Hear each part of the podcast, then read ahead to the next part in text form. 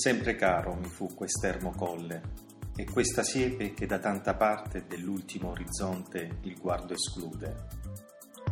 Ma sedendo e mirando interminati spazi di là da quella e sovrumani silenzi e profondissima quiete, io nel pensier mi fingo, ove per poco il cor non si spaura. E come il vento odo stormir tra queste piante, io quello infinito silenzio e questa voce vo comparando, e mi sovvien l'eterno, e le morte stagioni, e la presente viva e il suon di lei. Così tra queste immensità s'annega il pensier mio, e il naufragare m'è dolce in questo mare.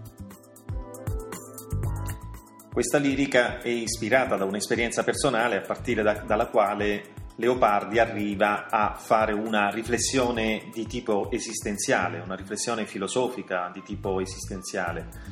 La poesia si incentra sull'io del poeta che si immerge nella percezione dell'infinito, una percezione generata dal rapporto con un luogo reale, il colle di Recanati, e con l'immaginazione di tempi e di spazi limitati, che avviene attraverso intanto la sensazione visiva, che determina l'avvio dell'immaginazione di spazi infiniti, quindi un infinito spaziale, e la sensazione uditiva, suscitata dal rumore del vento tra le foglie, che determina l'avvio dell'immaginazione di tempi illimitati, l'eterno, l'eternità, quindi un infinito temporale. Nella conclusione dell'idillio prevale il sentimento di abbandono, il lasciare andare la propria piccolezza, la propria nullità davanti all'immensità. Ci si abbandona ad un'esperienza piacevole, appagante. La natura in questo idillio, questo, in questa fase della poetica leopardiana, rappresenta ancora il cosiddetto locus amenus, non è cioè ancora considerata la natura matrigna delle opere della maturità. L'infinito è una lirica fondamentale per Leopardi. Attraverso di essa egli vuole rendere l'esperienza del sublime. Ricordiamo che per i romantici il senso del sublime rappresenta l'annullamento dell'io di fronte a spettacoli grandiosi, naturali o tragici e la grandezza di questa poesia sta nel fatto che il poeta vuole farci vedere che il sublime è un'esperienza puramente mentale, non è necessario quindi trovarsi in un luogo particolare, basta la propria immaginazione. Questa poesia descrive Leopardi che da solo sul monte Tabor, una collina che si trova poco distante dal palazzo dove il poeta viveva a Recanati, ha lo sguardo ostacolato da una siepe, Proprio questo impedimento attiva la forza dell'immaginazione, che ritroviamo già nei versi 4 e 7, ma sedendo e mirando, io nel pensier mi fingo.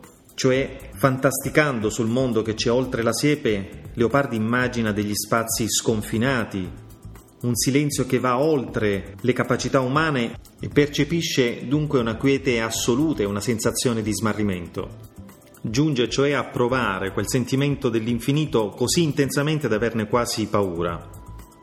Il suo distacco dalla realtà subito dopo è interrotto dal fruscio delle piante scosse dal vento, che ritroviamo nei versi 8 e 9, e come il vento odo stormir tra queste piante. Questo lieve rumore però lo riporta con l'immaginazione all'infinito silenzio, che aveva percepito poco prima e quindi gli si affacciano allora alla mente intanto lo scorrere del tempo, e mi sovvien l'eterno del verso 11, le epoche passate per sempre, quella ancora in corso, piena di vita, di rumori, l'estraniamento del poeta dalla concretezza delle cose, il suo abbandonarsi all'immaginazione ormai sono diventate totali. Proprio perché attirato dall'immensità del tempo e dello spazio, che ora percepisce quasi come l'unica realtà, Leopardi sprofonda con il pensiero fino quasi a perdersi in essa. Infatti nei versi 13 e 14 ritroviamo tra questa immensità s'annega il pensier mio. E questo smarrimento, questo senso di smarrimento nel mare dell'infinito gli procura un senso di dolcezza. Possiamo dunque dire che in questi 15 versi che compongono la lirica, Leopardi descriva l'esperienza dell'infinito come un annegamento del pensiero in una dimensione immensa e sconosciuta, un perdersi nell'abisso della propria interiorità che lo spaventa, allo stesso tempo però gli dà quella sensazione di piacere.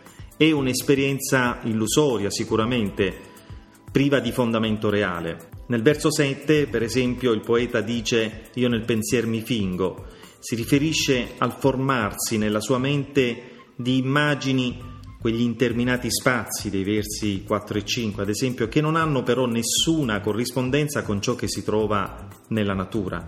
Già nello Zibaldone, dopo aver composto l'infinito, Leopardi torna diverse volte su questo argomento e precisa che nel mondo naturale, dove tutto è materia, non ci può essere niente di infinito, nel senso di illimitato.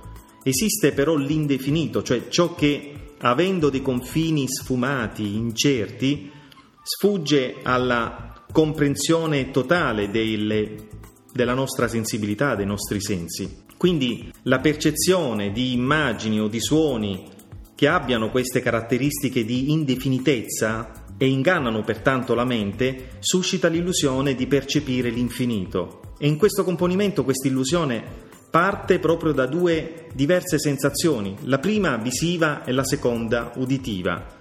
Infatti l'immagine vaga e indefinita rappresentata dal paesaggio, in parte quasi nascosto da una siepe, così come la sensazione uditiva, quel suono debole appena percepibile rappresentato dal lieve fruscio delle foglie mosse dal vento, ingannano il pensiero e lo portano a vedere uno spazio illimitato, quegli interminati spazi dei versi 4 e 5, e a concepire anche un tempo illimitato, l'eterno del verso 11.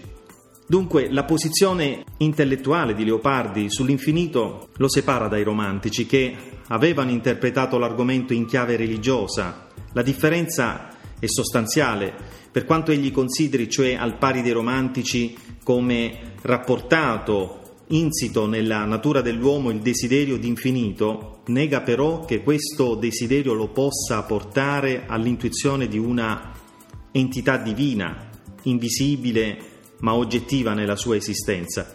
Quindi Leopardi nega che l'infinito possa coincidere con un mondo superiore che va oltre l'uomo perché per lui esiste soltanto la materia. Con l'infinito Leopardi ci porta nel suo mondo, attraverso il suo sguardo. Questo coinvolgimento è generato in primo luogo dalla potenza evocativa di alcune espressioni come l'ultimo orizzonte del verso 3, gli interminati spazi dei versi 4 e 5, i sovrumani silenzi dei versi 5 e 6, la profondissima quiete, sempre del verso 6, o l'infinito silenzio del verso 10. Termini che peraltro sono preceduti da aggettivi che ne dilatano il significato e lo rendono ancora più intenso, allo stesso tempo anche più impreciso e sfumato. La potenza evocativa dell'infinito fa leva sull'utilizzo da parte del poeta di numerose figure retoriche. Vi è un notevole uso dell'iperbole, gli interminati spazi, sovrumani silenzi, profondissima quiete. Ritroviamo l'onomatopea, odos dormir. Ritroviamo ancora una personificazione, ad esempio nel verso Io quell'infinito silenzio e questa voce vo comparando per intendere il suono del vento. Ritroviamo l'ossimoro, naufragar me dolce in questo mare. In questo mare rappresenta la metafora dell'infinito visto come un immenso mare in cui si è naufraghi. E poi ritroviamo numerose altre figure retoriche, per esempio le allitterazioni della S ai versi 5 e 6, dell'A per tutta la poesia, l'anastrofe al verso 1, sempre caro mi fu quest'ermo colle, per intendere questo colle solitario, il guardo esclude dei versi 4 e 7, oppure gli interminati spazi di là da quella, i sovrumani silenzi, la profondissima quiete, quindi gli aggettivi che precedono i sostantivi cui si riferiscono. Io nel pensier mi fingo dei versi 8 e 9, altra anastrofe, oppure al verso 14 il vento odo stormire, e al verso 14 s'annega il pensier mio. Ritroviamo l'antitesi al verso 2 e al verso 5, questa siepe di là da quella, o ai versi 9 e 10, quello infinito silenzio a questa voce dei versi 12 e 13, e le morte stagioni e la presente viva. Altrettanto frequente è l'uso del polisindeto al verso 5 e 6, e sovrumani silenzi e profondissime acquete, o verso, ai versi 11 e 13, e mi sovvien l'Eterno, e le morte stagioni, e la presente viva il suon di lei. Per chiudere facciamo una notazione grammaticale. L'illusione di Leopardi di percepire l'infinito procede secondo alcune tappe che sono sottolineate grammaticalmente proprio da un uso accorto degli aggettivi e dei pronomi dimostrativi questo e quello. Difatti la loro funzione è quella di indicare rispettivamente la vicinanza e la lontananza di una persona o di una cosa nel tempo, nello spazio e nel discorso rispetto ad un osservatore. Ad esempio, quando inizialmente il poeta, per indicare la siepe che gli impedisce di vedere l'ultimo orizzonte, scrive questa siepe, ci vuole fare capire che essa è vicina a lui, ben presente alla sua vista. Invece quando poco oltre scrive di là da quella, sempre riferendosi alla siepe, usa il pronome quella, sia perché sta indicando un oggetto che ormai è distante nel discorso, infatti lo ha nominato tre versi prima, e poi perché vuole comunicarci che, pur essendo fisicamente vicina a lui, la siepe ormai si sta allontanando dal suo pensiero, che ormai è occupato dall'immaginazione di uno spazio e un silenzio infiniti. Nei versi successivi la situazione si rovescia completamente. Nel nominare le piante che compongono la siepe, il poeta scrive infatti queste piante per farci capire che il lieve fruscio delle foglie percosse dal vento lo ha per un attimo riportato alla realtà, tanto da fargli avvertire nuovamente la presenza della vegetazione che ha davanti. Bene, anche per questa lezione è tutto, un saluto e alla prossima.